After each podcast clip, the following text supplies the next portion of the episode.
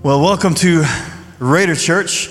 And um, for those of you that don't know me, my name is Brandon Gwynn. I'm giving Clayton a little bit of a break tonight, so you're stuck with me. But just to tell you a little bit about myself, uh, I am married to my beautiful wife, Jennifer, right? Um, th- this year's a big year for us because uh, kind of a lot is happening at, at, once. This, this is the year that we celebrate um, the 25th year since we started dating. Okay, so do the math. Most of you weren't here. And then the 20th year since we got married in 1999, and both of our 40th birthdays. So it's, it's a huge, scary thing, and uh, I feel super old standing in front of a bunch of people that, that weren't even a, a thought, you know, in your parents' minds yet. Uh, I have three kids. One that's barely younger than you. She's 16. Her name is Taylor. Uh, I have a 12 year old son, Aiden, and a nine year old son, uh, Xander. And, you know, I've, I've been friends with Clayton and Mark and, and, doing ministry with them for over 10 years. And, and man, I've just loved seeing what God is doing at Raider Church. And also, you know, uh, the City Church is kind of our you know, church for grown-ups that's, that's like Raider that meets on Sundays. Uh, it's been awesome to see what God has done in this last year. And, and I don't know about you and how you were raised, but for me, man, I was raised in church. Like, grew up in church. Like, we were there three or four times a week. My family literally locked the door on their way out, kind of thing. And we were there, everything they had, I, I was, I was there. I was in the choir. I did all kinds of, of stuff. Um, I don't know what your experience is with church. Maybe you were raised in church. Maybe you're kind of new to this whole church thing, but there's just something uh, it's, it's kind of in our culture, right? We're in the Bible Belt. It's just a natural thing. People go to, go to church. Where do you go to church? You know, have you been in church? I've been in ministry for 20 years now, and I, I love church. That's why I've devoted my life to it. But could it be that there are some of us that what you're at right now, this, this gathering, or maybe you attend attended church on, on the weekends, on Sundays, could it be that we're relying on only that setting for everything that we need as a Christian? Is that the extent of your relationship with God? Have you ever felt restless, maybe even like unsatisfied or disappointed with, with your church experience, maybe even your relationship with God? Have you ever felt like you were spiritually stuck or, or in a rut or dry? Do you go through these cycles where, you know, sometimes you feel really close to God and then other times you feel really far from God and you kind of fall on and off the wagon when it comes to attending church and, and just being a Christ follower? Does any of that sound familiar to you? And you ever thought, like, what, what am I missing? Like, there has to be more than this. What is it that your spirit and your soul are longing for? That you're not getting? And could there be a blind spot in your life and in your relationships and in your relationship with God that's setting you up for disappointment, setting you up for even failure? Tonight, we're, we're talking about Jesus, right? That's a good thing to talk about in church. And I feel kind of stupid saying this, but I think when we look at what Jesus says and what he does, we should just go with it because he's, he, he's way smarter than us. And not only that, but I think when in doubt, you should go with the guy that not only predicted his death and resurrection, but actually pulled it off, right? So I think if we look at his life here on earth, he, he lived to be in his mid 30s. And he had three and a half years of ministry time here on earth. He knew that the clock was ticking on his time. And so, if we look at his life, we look at his relationships, how he spent his time, and not only how, but with whom he spent his time, we can learn a lot. We can learn a lot about the, the heart of God and, and what Jesus at least felt like was an important use of his time and what we should also feel is an important use of our time. So, what can we learn from him? And we're also looking at the early church in the book of Acts. We're looking at the very first Christians, right? Jesus was raised from the dead and he appeared to some people. He ascended into heaven and then started this, this movement that we're still a part of today. The very first Christians, what did their lives look like? How did they spend their time? Who did they spend their time with. And if we're going to truly follow Jesus, maybe we should think about incorporating some of these in our lives. So we're starting in Acts chapter 2. This is the uh, very first church, like we were just talking about. They weren't even known as Christians yet. It was known as, as the Way, just this, this movement of Jesus followers that was starting to pick up steam. So, this is kind of a picture of that early church. It says, All the believers devoted themselves to the apostles' teaching and to fellowship and to sharing in meals, including the Lord's Supper, and to prayer. And all the believers met together in one place and shared everything they had. They worshiped together at the temple each day. They met in homes for the Lord's Supper and shared their meals with great joy and generosity. All the while praising God and enjoying the goodwill of all the people. And each day the Lord added to their fellowship those who were being saved. So, based on this scripture and based on the life and ministry of Jesus, we're talking about three different groups and three different group sizes that I want to see if we have incorporated into our lives. And the first one is the easy one. That's, that's this one we're doing here. I call it the, the crowd. The crowd. This is, this is what we're, we're, we're doing right here, like a, a Sunday morning church when you gather together with a lot of believers, uh, the crowd. And we get this from what we just read in, in Acts. It says, All the believers met together in one place and shared everything they had. They worshiped together at the temple each day. So you had all these believers, hundreds, even thousands of them, meeting together each day. You also see it in the, uh, the life of Jesus. There's so many times throughout Scripture, throughout the Gospels, when you see Jesus standing in front of hundreds, even thousands of people, teaching them, healing, doing miracles, that kind of stuff. He had crowds following him everywhere he went. So this is the one we're good at. We, we're good at being part of the crowd. We're good at church attendance. I mean, you guys are great. It's test season, right? And you've chosen to be here tonight. You guys have this one figured out. So what are the benefits of this size group? You, you know this already, but we're going to kind of review. In this size group, we get teaching. It's where someone like Clayton, who's, who's gifted to teach the Word of God, he, he gets to teach. He gets to cast vision for you, to lead you. We see this in the life of Jesus. He stood before people and he taught them. He talked about God and the nature of God and God's heart. He talked about the kingdom of heaven, teaching people. We also see it in uh, the New Testament. You have Paul uh, telling Timothy how he should run his ministry. And this is 1 Timothy chapter 4. He's, he's telling Timothy, teach these things and insist that everyone learn them. Until I get there, focus on reading the scriptures to the church, encouraging the believers, and teaching them. And then in 2 Timothy, he says, Preach the word of God. Be prepared whether the time is favorable or not. Patiently correct, rebuke, and encourage your people with good teaching. Teaching is a huge part of something that you can get here in this kind of gathering. You, you get good teaching, but also we get to worship together corporately. Corporate worship. There's something awesome that happens when believers come together with one kind of like mind and, and one like spirit as a church family and sing with one voice praises to God. Man, life changing things happen when we worship God together and His presence comes in just an incredible, special, powerful way. And it's life changing for us. And a lot of times it can, it can propel us to change, what I'm calling like a spiritual catalyst. This kind of gathering is good for that. You come, you've probably experienced this in your life. Maybe you've come into a church setting. Maybe you were far from God. Maybe you, you encountered His presence in, in a crowd like this.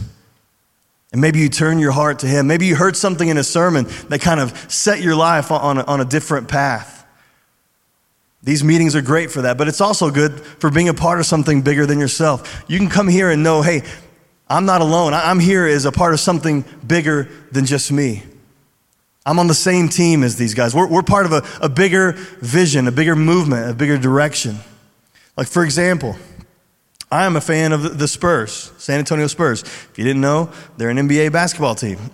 and uh, I think everyone should be fans of the Spurs. There's not a lot of Spurs fans in this part of Texas for some reason, um, but I think you should all convert into their fandom. I think your life would just uh, be better.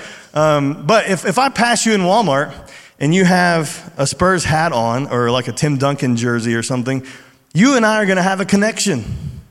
Like, I'm going to want to be your friend. The problem is, I'm so you know introverted. I'm never going to talk to you, right? But inside, I'll, I'll, I'll be like, man, that, that, that guy's cool. We should, we should be friends, right? Because we're, we're part of the same team. We have a, a connection that's bigger than just us. It's the same with you guys here. You can come into a crowd like this and know that you're not alone. You're, you're all part of something bigger than just you. Now, here's the problem. While we get this, and this is good, and this is an easy thing to come to and attend, right? And we feel good about our, our church attendance. The problem is, this isn't enough. This meeting in itself can't possibly meet all of your needs. This meeting in itself doesn't really lend itself to true discipleship, to being a true, dedicated follower of Jesus.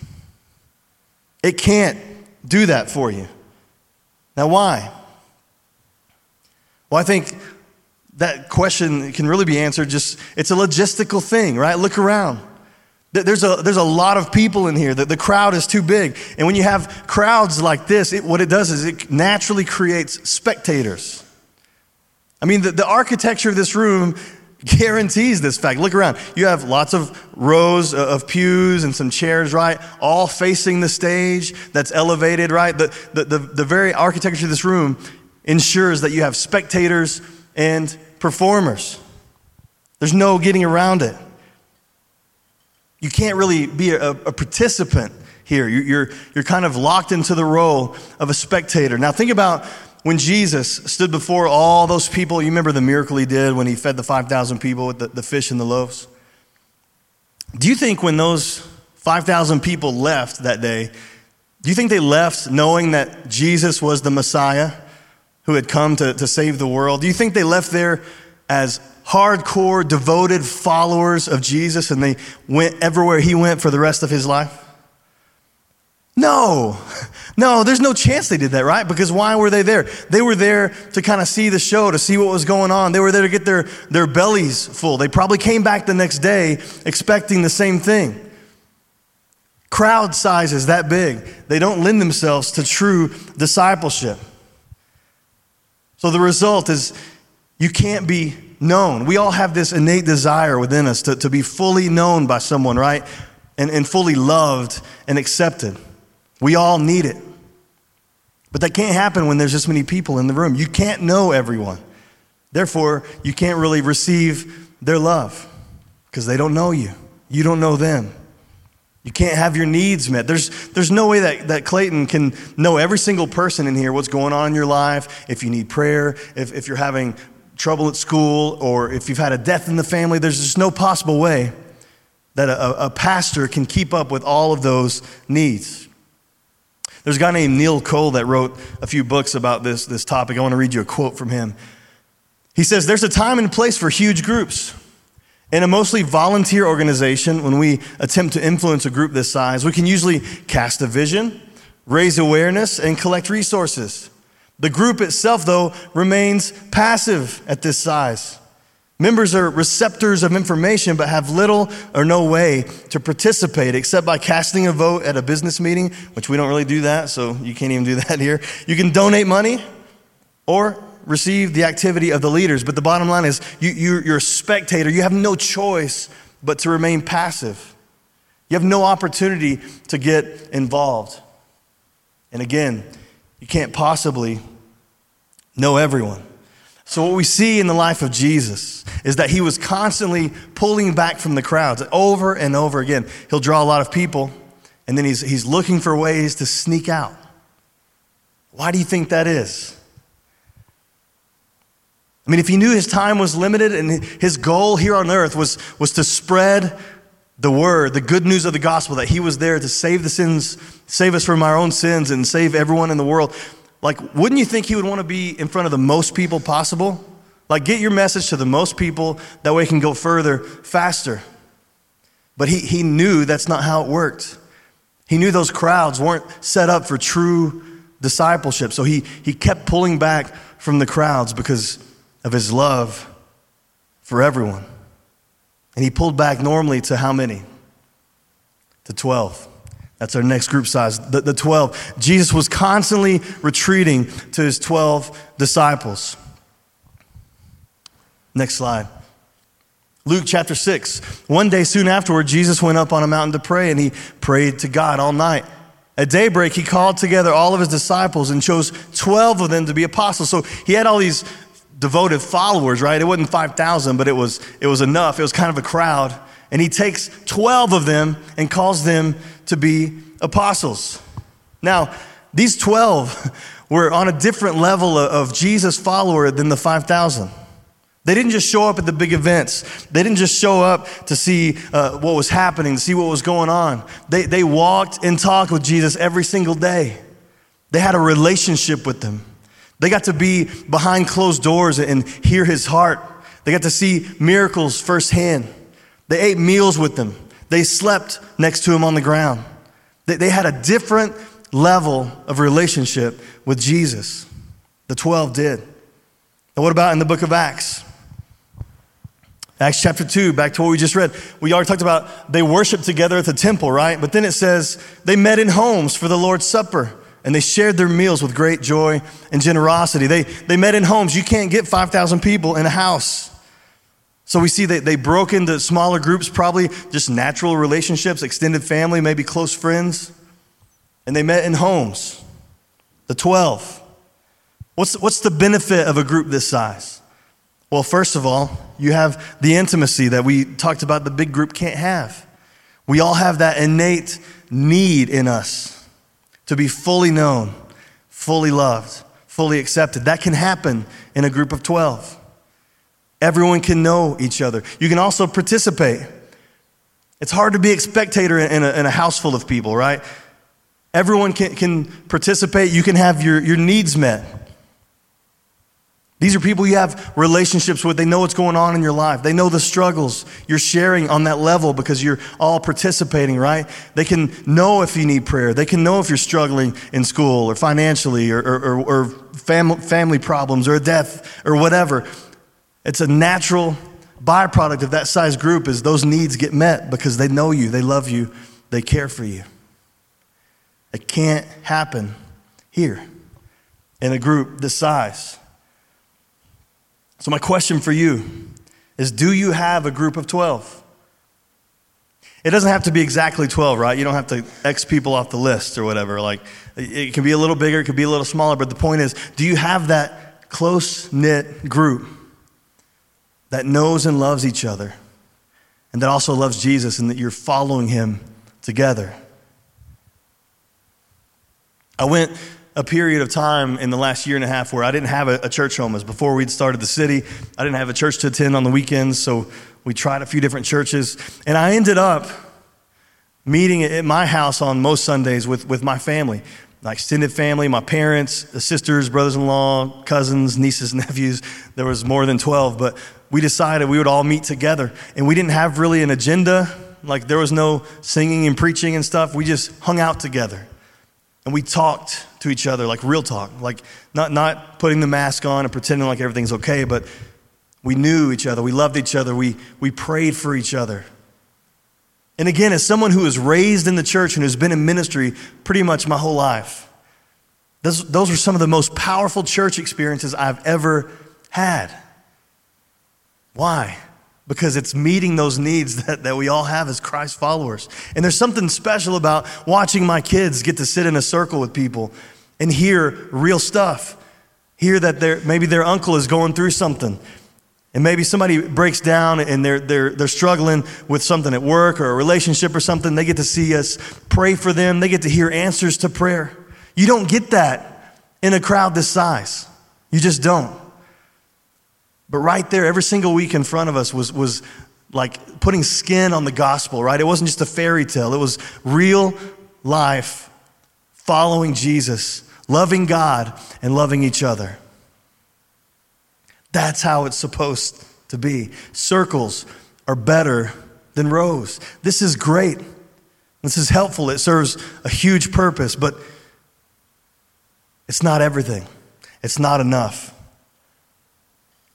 You need to find your 12. That's where true discipleship happens. So, what's the third group? The third group's even smaller. We had the crowd, we had the 12, and now we have the two or three. And again, if you study the life of Jesus, he withdrew from the crowds to his 12, but there was a group within the 12 that he spent more time with than everybody else. Who was that? Peter, James, and John. They had a different kind of relationship with him. This is also just the, the, two or three concept. It's the very heart of who God is. You think about how God exists. We know He exists in the Trinity, right? God the Father, God the Son, God the Holy Spirit, three in one. And before time began, they start creating the heavens and the earth. And at every stop along the way, they kept saying, This is good, this is good, this is good. They create man. They said, Let's create man in our image. They said, This is good. Until they saw that he was alone. And they said, This is not good. Why, why was it not good? Because people are made for partners. And so you have this group of three that creates a group of two Adam and Eve. And pretty soon that group of two became what? A group of three. It's how every family unit begins. Over and over and over in Scripture, you see this two or three idea. Anytime God wants something to get done, He sends two, sometimes three. Luke 10, verse 1. The Lord now chose 72 other disciples and sent them ahead in pairs to all the towns and places he planned to visit. So he had 72, he sent them out two by two by two. And then you have later in the New Testament, you have Paul and Barnabas going out and, doing ministry. Then you have Paul and Silas and Barnabas and Mark, again, twos. And Jesus, you go back to him, he spent his, his most precious time with those three Peter, James, and John. In Mark 5, he, he specifically brings those three in with him to this house where there's this dead little girl and he raises this girl from the dead. He literally stops the crowd and says, Okay, you can't come any further. And he grabs those three, they go in, and he performs this miracle. In Matthew 17, Jesus takes those three up onto to the mountain top where they, they witness the transfiguration, where they see Jesus' face shine like the sun. And Moses and Elijah appear, and they get to hear Jesus have a conversation with Moses and Elijah. And if you want to take it even further, within that group of three, there was one that Jesus was closest with. It was John. John called himself the one Jesus loved. He was the one at the Last Supper in Jesus' final hours that was reclining against him at the table. And later, when Jesus hung and died on the cross, where was the crowd? Where was the 12? Where was even the three? There was one there. One. It was John. What are the benefits of this size group? First of all, it's life changing accountability. Life changing accountability. Now, listen, you, if you don't know this, you should learn it. If there's an area of your life where you lack discipline or motivation or whatever, you need accountability. You need someone helping you. You need some structure, maybe, to get yourself disciplined. So, in my life, this is probably shocking to most of you, but uh, I'm not very disciplined when it comes to physical fitness, okay? I, I don't have what Clayton's got, okay, which is the will to get in better shape and lift weights, okay? So, so if I want to get in good shape, I need some accountability. So, so now at this point in my life, I'm just turned 40. My body's pretty much breaking down. And I decided I needed to, to, get in better shape. So now, for the third time in my life, I'm trying to, to get into CrossFit. Okay? Now, if you haven't tried this, this, this is built in accountability. You're, you're meeting people there, they're, they're encouraging you. You know, I kind of realized this point in my life, I, I, just needed more opportunities to feel bad about myself. And so they, they provide that to me. you know, in my normal day to day routine, I don't really cry or throw up enough, so I, I get that there. But I, I need accountability if I'm ever going to be in good shape. It's the same with your walk with Jesus. You need a small group of people, small group of people going through life with you, pursuing Jesus with you, providing that accountability, that iron sharpens iron kind of thing. You also get confidentiality and trust. This is something you, you can't really even get in that group of 12. Because why? There's some things in that group of 12 you can't share. There's, there's maybe guys there, there may be girls there. There may be different age groups, like in my case, there may be kids in the room. There's just some places you can't go. You know what I'm talking about? If you're struggling in, in an area, you, you need a group of two or three that are the same gender as you, going through the same stuff as you, that you can share anything with. And you can know that they still love you and they still accept you and they're still behind you. They have your back, you have their back. You can't get that even in a group of 12, and you sure can't get it here. In this size group, we, we wear the mask. We have to pretend like we have it all together. In that group of two or three, you can be completely honest. And you could have someone in the fight with you instead of just pretending that you're not in a fight. It's so very crucial. If you want to be a, a better student, a better brother or sister, a better, a better kid to your, your parents, a better follower of Jesus, this is where it happens in the group of two or three. Ecclesiastes drives this home. Chapter 4 says, Two people are better off than one, for they can help each other succeed. If one person falls, the other can reach out and help, but someone who falls alone is in real trouble. Likewise, two people lying close together can keep each other warm, but how can one be warm alone? A person standing alone can be attacked and defeated, but two can stand back to back and conquer. Three or even better, for a triple braided cord is not easily broken. I love that visual of, of standing back to back with people you know and trust, fighting for each other. So, my bottom line for you tonight is, is do you have all three? You've got the crowd thing down. Do you, do you have a group of 12? Do you have that group of two or three? Like, take a little time and just evaluate.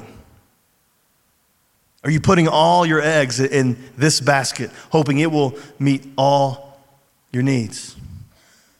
One more quote from Neil Cole. He says, Neil Cole, he says, one size does not fit all. Expecting one size to meet all needs is not only unrealistic, but disappointing to all involved. The, only relying on the crowd leads you to the disappointment and to not being satisfied, not being fulfilled. So as you look at your life, where, where are the holes in your relationships and the ways you spend your time? Where do you need to, to shore things up? So the challenge is super simple, right? This keep being part of the crowd, keep coming, keep getting good biblical teaching, coming together to, to worship God together. Commit to coming, no, don't just come once or twice a month, come every single week. God can do so much through a group this size. But then also, you need to find your 12. Find your 12. We, we have these things called Raider groups that are specifically designed to, to give you this size of a, of a group to do life with. I want to challenge you tonight to start a Raider group. Listen, you're thinking about your 12, you already have 12. Think about it.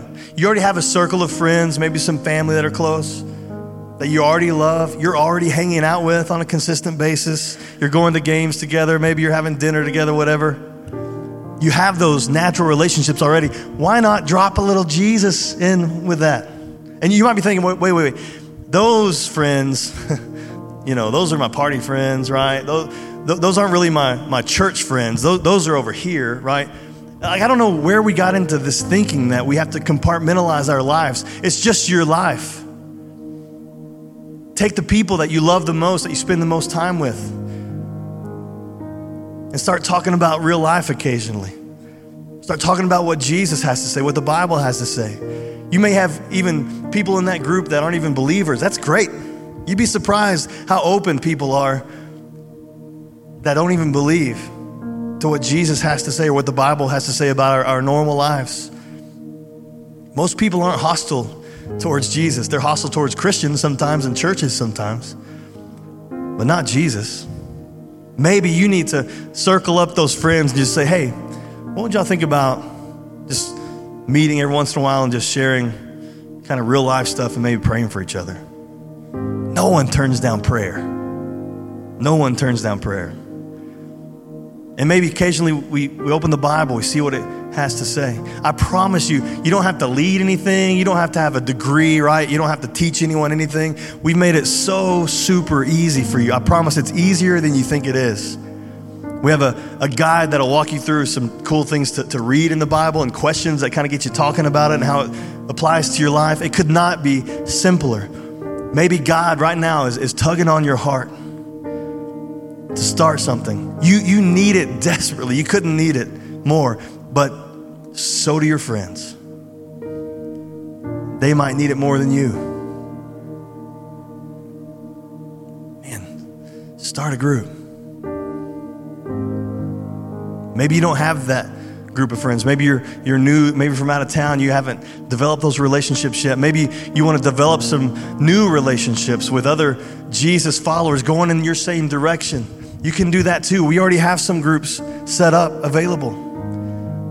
In fact, right after this tonight, we're going to have our group leaders, the uh, current existing groups, out in front with these signs. And you can go easily find them, talk to them, meet them. They can tell you about their group when they meet. Maybe it fits with your schedule, maybe it doesn't. But we can find you a group. I would love to help you find a group. I would love to help you start a group. If you want to start a group, if that's something you want to even explore, man, come talk to me. Right after this out here, talk to Clayton. We'd love to help you because you need it. You need it. Finally, find your two or three. Find your two or three. You, you probably have these too. But yes, it needs to be someone following Jesus, right? Because you need someone helping you to follow him.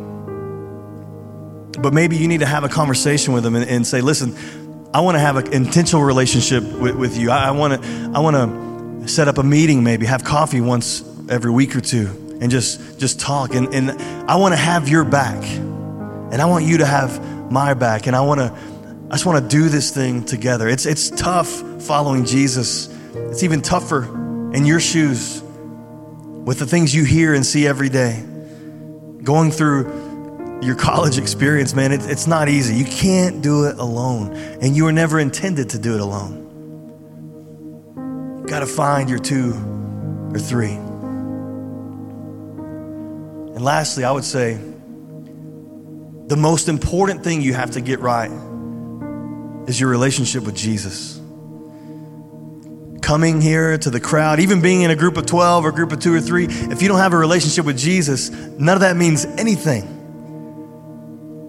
If you looked at your life, could you, could you really say that you have a relationship with Him? Not, not you, you call yourself a Christian, not you're a good person, not you attend church all the time, not you're in a Bible study. Do you have a relationship with Him?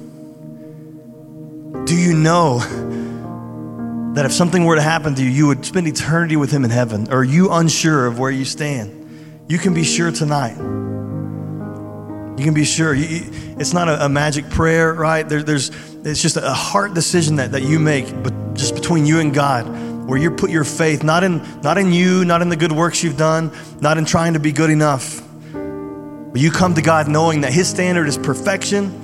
You're not perfect and you put your faith in, in Jesus, what he did for you on the cross, as he gave up his life to be a sacrifice for your sin and my sin and for the sins of all of mankind. And you know that when he rose from the dead, he forever conquered the grave, conquered death, conquered sin. And he promises us an eternity with him and also a, a, a life with him here on earth where he can lead you day by day. You can have a relationship with God. And then you can get to work with those 12 in your life, those two or three, as you follow Jesus with all your heart. Make that decision tonight. If you're, if you're making the decision, we want to know about it. We want to talk to you about it. We want to celebrate with you. You can do that on, on our website, raiderchurch.com. There's a connect form on there. You can let us know of that decision. Man, we want to celebrate that with you. As a close, I went through a scary time in my life where, where I didn't have those relationships that we've talked about. Maybe you find yourself there even now. I went through a, a time probably seven or eight years ago where, man, I was just burned out. I was drained. My relationship with God, I mean, I wasn't. I wasn't, I was, I was giving a lot with, with ministry, right? But not really re- refilling myself. And I was just spent. And, and I can't even explain what happened, but it got to the point where I would just break down in tears and just bawling my eyes out for no reason. I couldn't stop. It happened time and time again. And I was like, what, what in the world is going on? And I took some time off, right? And I kind of, what I did was isolated myself. And I, I didn't have that group of 12 people that knew me and that loved me and that I had shared what was going on in my life with. And I didn't have that two or three that would, would call and check on me and offer me a hand up. And it was the, the loneliest, most isolated experience I've, I've ever had. And, and looking back now, I can say with confidence, I was severely just depressed and broken and down. And there's nothing scarier or more dangerous than going through life that way. So maybe you need a hand up. Whatever it is God is leading you to do, maybe it's the 12 and the two or three, there's something that God's stirring your heart with right now. I want to encourage you, man, we're, we're about to sing. Don't just shut the door on God as soon as the music starts, right? During worship, man, let Him continue to work on you. Let Him continue to, to kind of clarify for you what your next step is in your relationship with Him. And Mark will give you some more instructions at the end. But as we prepare to sing, I want to ask you to stand and pray with me. God, thank you that you love us so much, and thank you that you've designed us not to go through life alone. You've designed us to, to need people around us that love us and care for us that can have each other's backs. And so I pray, God, that if any of that is missing in our lives tonight, that you would make that abundantly clear to us in these moments, and that we wouldn't just hear it and go out the door and not do anything about it, but God, we would hear it and we would do something about it. God, we, we've, we've depended on just the crowd long enough. God, we are ready to, to go deeper with you and with the people in our lives. So, God, give us the courage to do that step by step as we trust in you. In your name, amen.